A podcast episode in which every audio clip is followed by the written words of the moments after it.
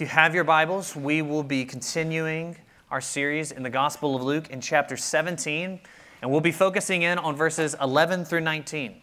So last week, JD led us through the first portion of this chapter where we considered what it means to be a servant of God. Jesus gives the, his disciples this task to forgive over and over again, to which leads them to cry out, This is impossible. Give us more faith.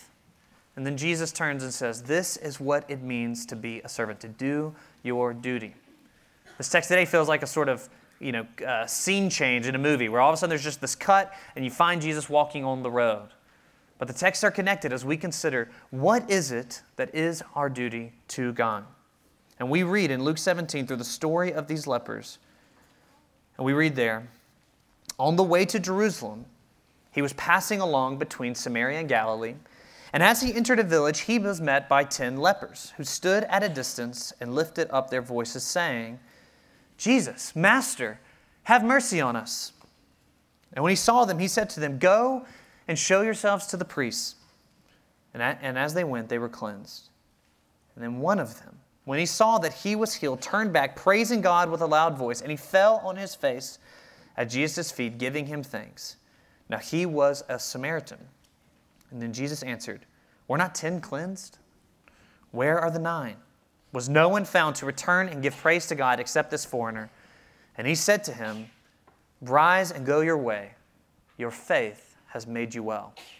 This is the word of the Lord. Our sermon series this semester in the Gospel of Luke is titled Forward unto Jerusalem. And this is especially fitting for our text today, given that it begins with the words, on the way to Jerusalem. Now, as a church, we have been following Jesus in all of his travels since Luke 9, and that's taken us a little over two years to do. But with this little phrase, on the way to Jerusalem, we see the narrative shifting into its final phase. You know, if you can if we can quote the you know, iconic line from Avengers Infinity War, Doctor Strange says, We are in, in the end game now. This phrase tells us we are entering the end game of Luke's gospel. The path, as Jesus knows that he's on, on his way to Jerusalem, will lead him to the cross. And so as we approach this end game, every interaction from chapter 17 through chapter 19 are are, are in, just have all of this added significance. Right? You can, have you ever read a novel and you can feel, you know, all the foreshadowing, all the hints all along the time you're reading, you're kind of like, that's going to come back. That's going to mean something at some point. And then whenever they all start to culminate at one time, the book just starts rolling and you feel like you can't put down the book because you feel we are entering the end game. All of these interactions have more significance, and Jesus in chapter 19, right before he steps into Jerusalem, will give us the summary statement that consummates all of these interactions when he says, The Son of Man has come to seek and save the lost. Everything between chapter 17, verse 11, and chapter 19, before he steps into Jerusalem, will be defined by that statement Jesus has come to save and seek the lost.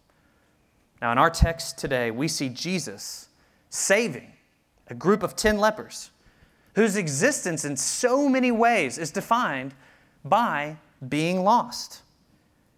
And Luke highlights how these 10 respond to his gracious saving. Nine respond wrongly, and one responds rightly. So, with this charged atmosphere of the end game, the text presents us with just a very simple question that Luke sees as of the utmost importance How can we respond rightly to Jesus? How can we be like the one and not like the nine? And so today I want us to answer that question. I want us to break down this story to understand what does it mean to respond to Jesus rightly. And we're going to do that by looking at three aspects of the story. We're going to see first the state of the lepers. Then we'll look at the saving of the lepers. And lastly, we will see the response of the lepers. And so, first, we're going to look at the state of the lepers. So, during the time of Jesus, one of the worst things that could happen to you would be that you would contract some sort of skin disease that would leave you with the title of leper. Now, to be a leper is, or to have leprosy is not the same as in the modern day usage where it refers to one specific type of ailment. This was any sort of skin disease, you would be titled a leprous person. It was like a class of people, and you would be excluded in so many ways. Before the advent of modern medicine, the only ability they had to combat the spread of this would be quarantine. Now, when we think of quarantine, you know, you may go, your mind may go back to the early days of the COVID 19 pandemic in, in 2020. And you may think of, okay, quarantine is like when you shut yourself in your house for 14 days and you consume 20 seasons of Survivor or some show, and, uh, you know, after that, you just need to wear a mask for a little bit. But the practice in the ancient world was much more severe than anything we may have, even the worst of your pandemic experiences. In Leviticus 13:45, we're given a glimpse of someone's situation who's found to have sort, this sort of skin disease. This is what the Levitical law tells them they are to do. It says, The leprous person who has the disease shall wear torn clothes, let the hair of his head hang loose, and he shall cover his upper lip and cry out, Unclean, unclean. And he shall remain unclean as long as he has the disease. He is unclean. He shall live alone. His dwelling shall be outside of the camp. It's pretty harsh, right? As one commentator points out, to be considered a leprous person was to, be, was to have all sorts of both social and spiritual ramifications. So, socially, you were removed as far away from the people as you possibly could be. Now, this was like I said, way more than wearing a mask. Lepers, by their clothes, by their hair, by their voice, everything had to communicate just by looking at them. If you saw them coming down the road, it was meant to communicate stay away from me. They couldn't even come into the camp. They were social pariahs in the ultimate sense of the word. But spiritually, that also meant that you were removed from the worship of God's people you were removed as far as you possibly could be from the temple. In Numbers 5, we see Moses and the people of Israel obeying these laws. They, they actually go and they, they tell the people who have these skin diseases, you have to go outside of the camp. And the reason, uh, God speaks to them, and the reason is clear why they are to do this. God says that they must do this because that they may not defile, speaking of the lepers, they may not defile their camp in the midst of which I dwell to be leprous did not necessarily did not mean that you were considered sinful. It's a common misunderstandings of how the laws of clean and unclean worked. But it did mean that until you were healed, you could not participate in the blessings of the worship of God's people. So, for those who had permanent skin diseases, like the leprosy that we know of today, their exclusion and their shame were permanent. So, when when COVID first started, I can remember that there were some people in my small group at our church in Florida who had come to the belief that I had gone to small group while sick with COVID and had infected a lot of people there. Now, I maintain to this day that I was completely innocent. I did not have the disease whenever I went. As far as I know, I don't believe it was my fault. But as silly and as, as crazy as it may sound, there were people that were actually very frustrated with me that they thought that I had come and gotten all these people sick. Now, again, it's, it's silly and it's, it's weird, but if we can take my situation and say, what would it be like if we still applied the laws of uh, the Levitical priesthood to today? What I would have had to do is that every time I wanted to go to small group, or every time I wanted to go to church, I would have to stand outside and ask people who are walking in the sidewalk to go into small group. I'd have to yell out to them, It was me, I'm the one that got everyone sick. And even still, I would have to stand outside church. I'd be barred from worship forevermore. The state of the lepers in Luke 17 is so much worse than we, that it may even seem on the surface. Why is it that they're outside of the village? Because that's where they've been forced. Why is it that they stand at a distance and call out, Lord, have mercy? It's because that's as close as they might come. The unclean are excluded from worship. Their status is in every way defined by shame and exclusion. Now, for us, these two, shame and exclusion, are all too common to the human condition. And they represent for us two ways that we can find ourselves relating or responding to Jesus wrongly. So, first, there's the way of shame. Shame lies to us about God's disposition towards us.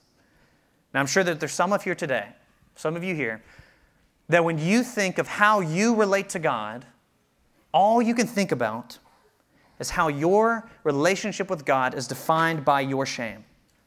For some of you, you think about the mistakes that you've made in the past, you, you, whatever it may be. You know, you went too far in a relationship or something like that. And every day when you think about what you did, or you think about what was done to you, or you think about all the people that are affected by the decisions that you've made, you feel shame. Or others of you, you feel like you don't fit in with all these churchy, you know, people. You have questions and doubts, and you don't have answers. You don't feel very put together. In fact, just because you don't feel like your faith is all that strong, you, you feel ashamed to even call yourself a Christian. You feel that every time you pass by the people of God, even without having to say it out loud, you can feel that people know that you're saying, unclean, unclean. And even though you've tried to draw near, you feel like you're on the outside. God simply does not want you to be close. For some of you who are maybe new to Christianity, or maybe you're outside of Christianity altogether, you would not consider yourself a Christian, you may look at Christianity from the outside and think, shame is exactly what Christians want us to feel. Is that not the whole project of Christianity? Shame on you for your lifestyle. Or shame on you for not agreeing with us in all these ways. Shame, shame, shame, shame on you until you change. If you're someone here who feels that, then you know that shame robs you of the ability to see anything good coming from God. Viewed in this way, God Himself is so ashamed of you that He can't even look at you. You can't draw near to him because your primary disposition towards God is that I have to hide all the things that look, makes God look at me and sees, uh, that makes God look at me and feel ashamed. You cannot build a relationship with God on the foundation of shame. Shame leads us to relate and respond to God wrongly. But second, there's the way of exclusion. Exclusion is the reality that we cannot respond to Jesus at all if we are not cleansed of our sins. So each one of us today find ourselves in the state of the lepers far more than we want to realize. The point of the cleanliness laws was not to force shame upon their heads. That was not the whole point. Rather, cleanliness laws were meant to tell us something deeply true about each and every one of our states before God. The cleanliness laws, at their core, were meant to illustrate that entering into the presence of God was not something someone could just do willy nilly. You couldn't just walk into the presence of God without first being cleansed.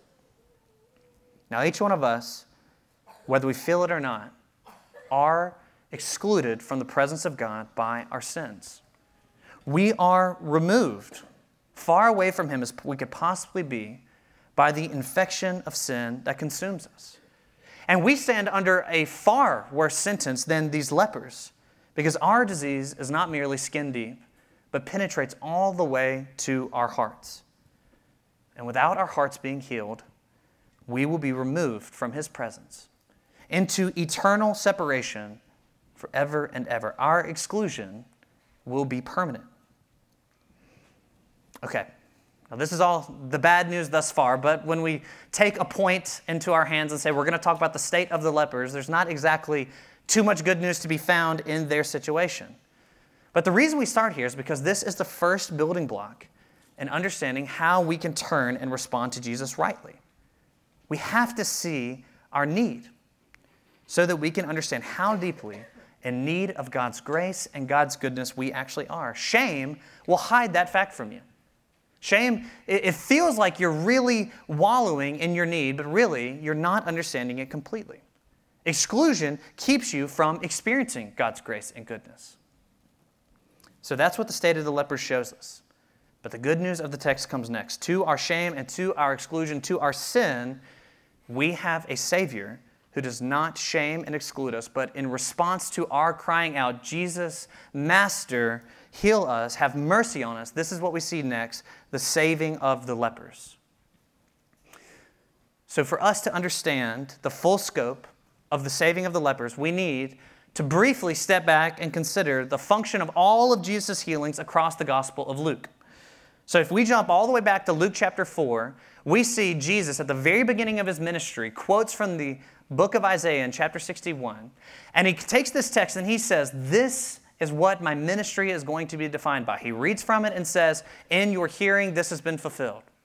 And in Isaiah 61, we see a servant of God, anointed by the Holy Spirit, bringing healing for all of God's people. So you can, you can see Jesus is beginning to give us these little clues to who he really is. After he does this, after he reads from Isaiah 61, the next three chapters, uh, Luke 4 through Luke 7, are just Jesus walking around doing healings. And that leads to another climactic scene. John the Baptist hears all that Jesus is doing. He hears of this guy going around healing people in the name of God, and he sends his messenger to figure out who this Jesus is. And in Luke 7:20, they ask him, "Are you the one who is to come, or shall we look for another?" Now Jesus does not answer. He just responds by doing spending the next hour healing people of diseases. He's just like, "Watch this." And then after that, he turns and he looks at the disciples of John and he says, "Go and tell John what you have seen and heard. The blind receive their sight, the lame walk, lepers are cleansed, the deaf hear, the dead are raised up, and the poor have good news preached to them. So, again, like in Luke 4, he doesn't answer the question outright. When he starts his ministry, he doesn't come and immediately stand on the pulpit and say, Here I am, I'm God, and I'm here to do everything that I said I would do in the Old Testament. But he gives us these clues. Jesus doesn't answer outright, but the message is clear. Look at what he's doing. Look at how the power of death is being reversed. Look at the lepers who are being cleansed. Look at the good news that I'm bringing. The healings are this slow but purposeful unfolding of Jesus' identity as God in the flesh. Now, have any of you guys ever played the game Fishbowl, or you may know it by the, another name called Salad Bowl? I don't really like this game. I feel like the, the rules are applied unevenly. The more competitive it gets, the more forceful some people get with how they should be applied, and the looser some people get. It's one of the banned games that we have at youth group. But the way that the game works is that every player is to put three things in a bowl. They're supposed to put a, a person, a place, and a thing. And then you're divided into each teams, and you try to guess as many of these names in the allotted time as you can. But in each round, the mechanic of how you're going to give clues about these words changes. So, in the first round, let's say the mechanic is catchphrase. If you guys know the game catchphrase, whoever is giving the clues can say anything about that piece of paper, what the name on the piece of paper, they just cannot say the name. Then in the second round, you say the password is, uh, or the mechanic is password. So this round, you only get one word. And I, I swear to you, ums and uhs count, okay? You get one word to describe uh, to describe what's on the piece of paper, one word. And in the last round, the, the mechanic may be charades. Can't use any words at all. You can't point. You can't, you know, use sign language. You have to act out whatever's on the paper for your team to guess. Now, I don't mean to suggest that Jesus was playing games with his identity, like he wasn't toying with people. The Gospel of Luke is not some prolonged game of fishbowl. Luke starts off his gospel by literally having an angel come to Mary and say, This is the Son of God. But the way that his identity is slowly unraveled through the rest of the book is like this game played backwards. At first, it's like charades. Jesus acts in ways that speak to his identity as the Son of God without outright saying it. Then, like password, he begins to share a little bit more. These small phrases, passing statements that are packed with meaning. But when we get to Luke 17, we enter this end game, this charged atmosphere, Jesus heals the lepers, and he comes right out and says it. He heals the one, the one returns and praises him. And Jesus says, Was no one found to return and what? Give praise to God except this foreigner. So Jesus acts within these clear paradigm of Israel's scriptures to communicate what he has come to do. Jesus is God, is Israel's God come to heal them. Now, so for the lepers, whose disease had left them in shame, tattered clothes, long hair, telling everyone that passes by them that they cannot come near, this means that Israel's God has come in the flesh, that he is not ashamed of them, but that he has come to remove their shame. So, to those of us here today living in shame or relating to God by our shame, fearing what God might think of us, look at the Savior. When the unclean meets Jesus, we see this time and time again in his healings. Jesus is not then made unclean himself, but rather the person who is unclean is made clean. Jesus isn't, you know, like, you icky, yes, stay at your distance, lepers. I don't want you anywhere near me. No, when Jesus comes near those who are unclean, they become clean. So no matter what you've done or how lowly you think of yourself, no matter how you think God looks at you, if you think God looks at you and all he thinks is, is how, how ashamed he is of you, Jesus has come near to you to save you, to heal you, to remove your shame. But also for the lepers, whose disease had left them excluded from worship. This meant that God Himself has come to restore them. He does not leave them on the margins you know, separated from him, stay outside of the village, stay outside of the camp, stay outside of the kingdom of heaven. But he comes near to them to restore fellowship with them. So, for each one of us who by our sins are justly separated from God, this moment with the lepers carries all of the hope in the world. Because in this moment, though we have rendered ourselves unclean and justly separated from Him, we see that God has moved near to us by taking on flesh. We see that He has moved near us so that we might enter into a relationship with Him. If we can you know, project forward on, on this path to Jerusalem, we can see where it ends. We'll see how far that Jesus will go to save His people. Jesus will follow that road to Jerusalem where He will be crucified for His claim that He is God. And on that cross, he will bear the full weight of our punishment for each one of our sins. All that has kept us separated from God, all that leaves us in our shame, the Son of God takes in our place. The famous hymn, Man of Sorrows, sings of this moment at the cross, bearing shame and scoffing rude, in my place, condemned, he stood, sealed my pardon with his blood and what's our response? Hallelujah! What a Savior! The saving of the lepers gives us a taste of what our salvation means. It means no more shame.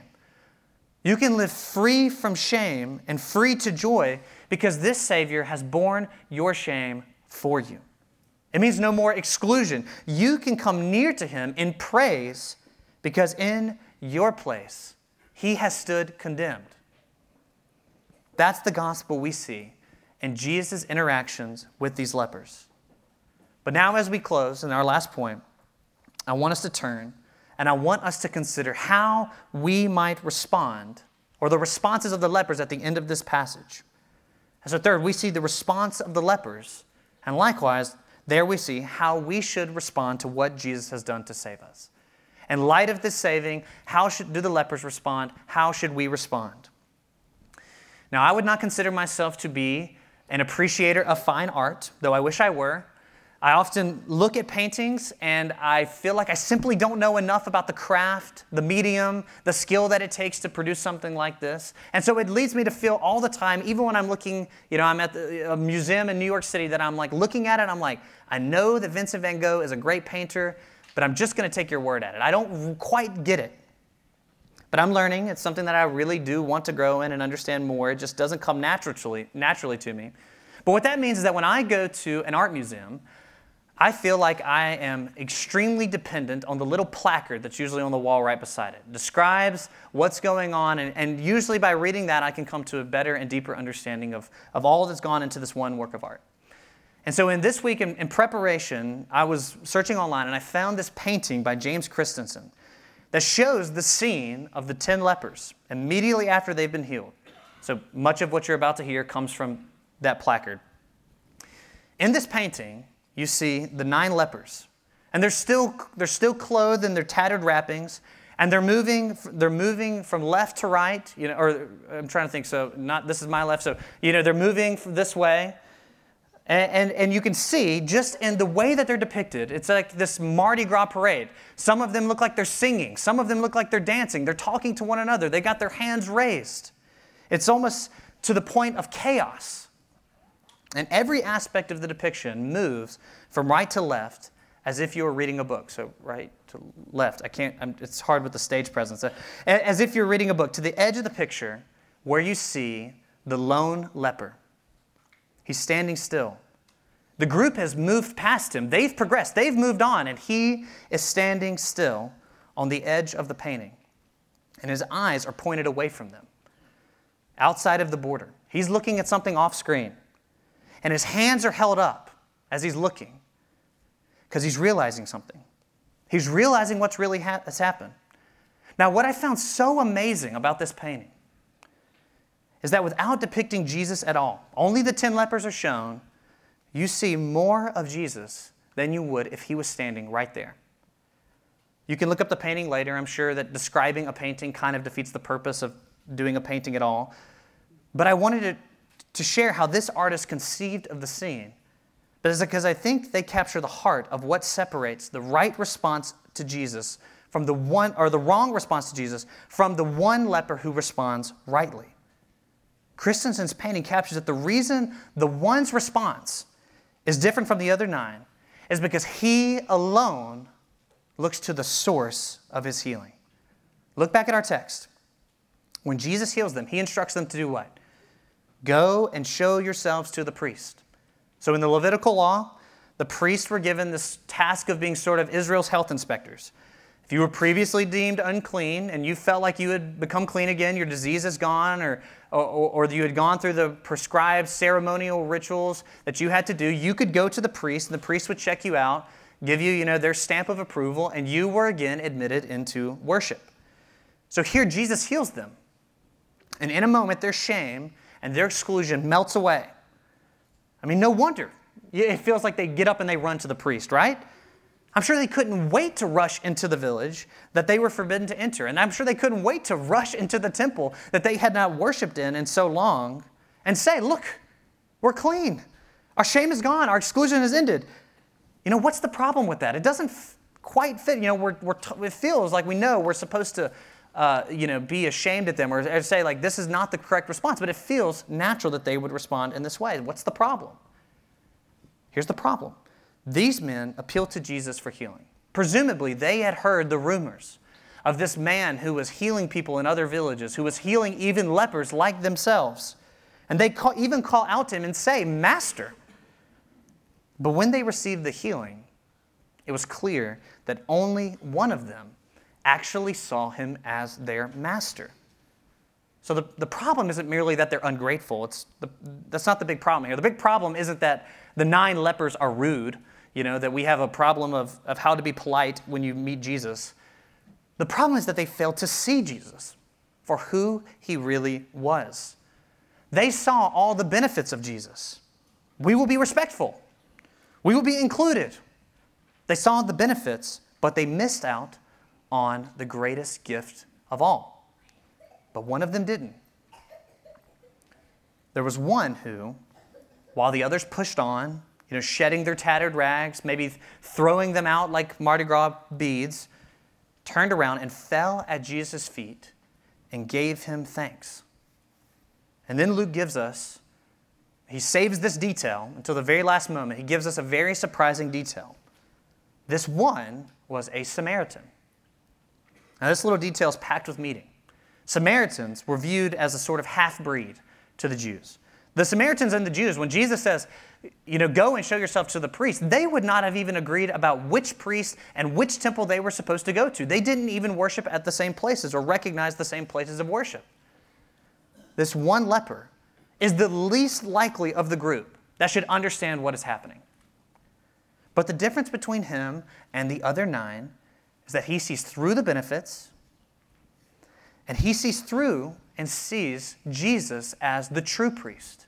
He sees through them and sees Jesus as the true temple. He looks at Jesus and he sees the God who has saved him. That fact and that fact alone is what leads him to respond rightly to Jesus. So if you want to respond rightly to Jesus, if you want to be like the one and not the nine, the key is that you have to ask yourself who are you looking to to end your shame and end your exclusion? Yourself? Can you hide your shame well enough?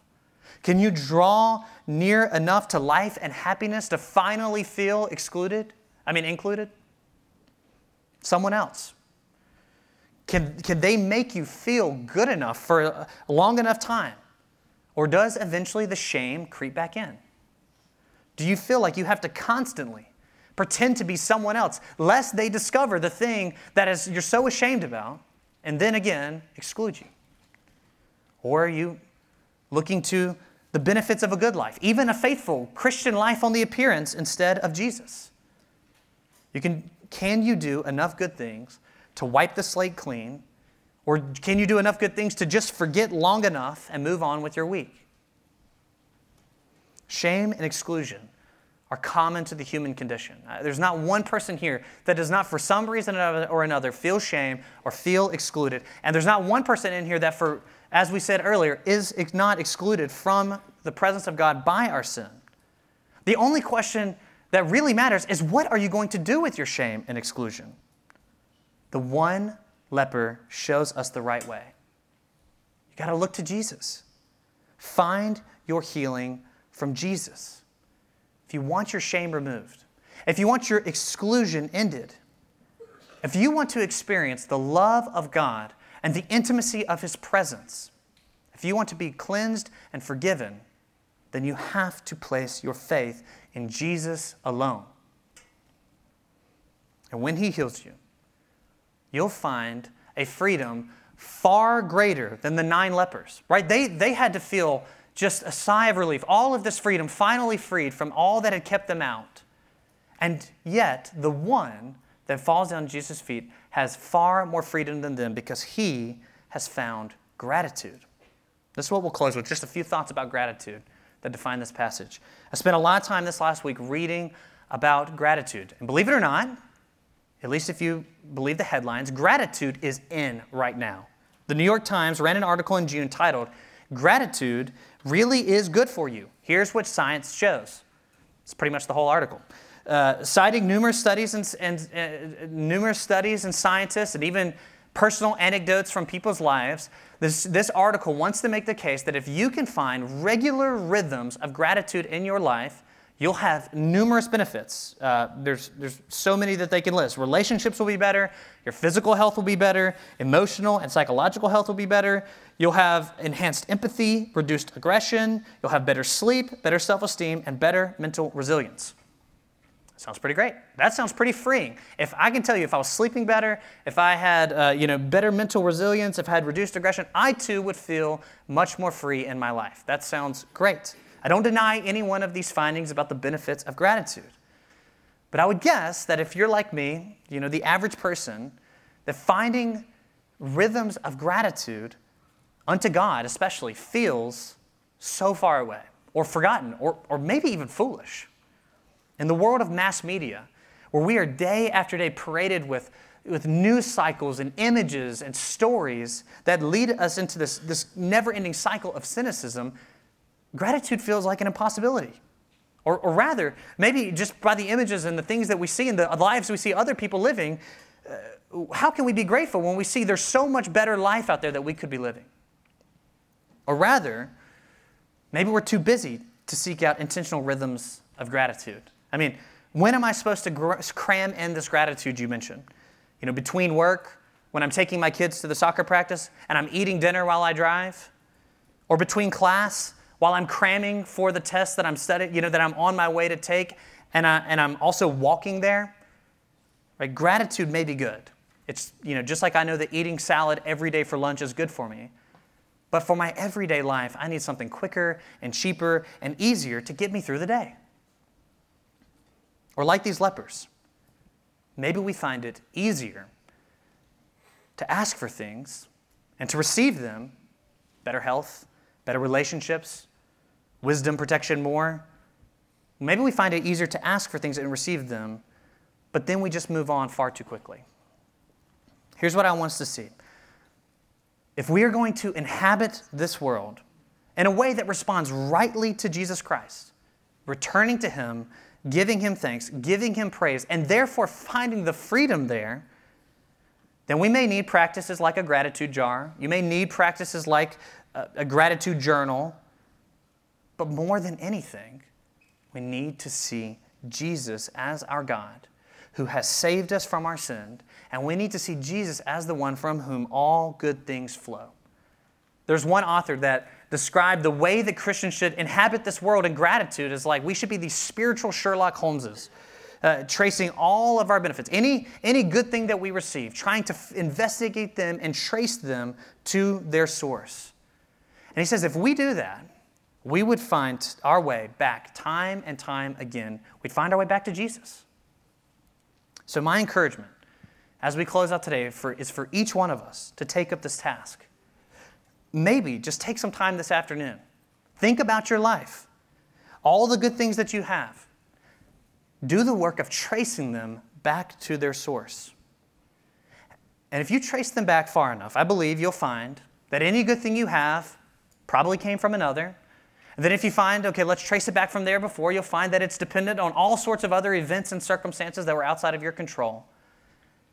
And if we had the eyes to see and the minds to comprehend it, then we would find that every good thing, every blessing we have, traces back to our God and heaven, to the Son who sits at the right hand of God the Father, and we would praise him. We'd fall down like this one leper.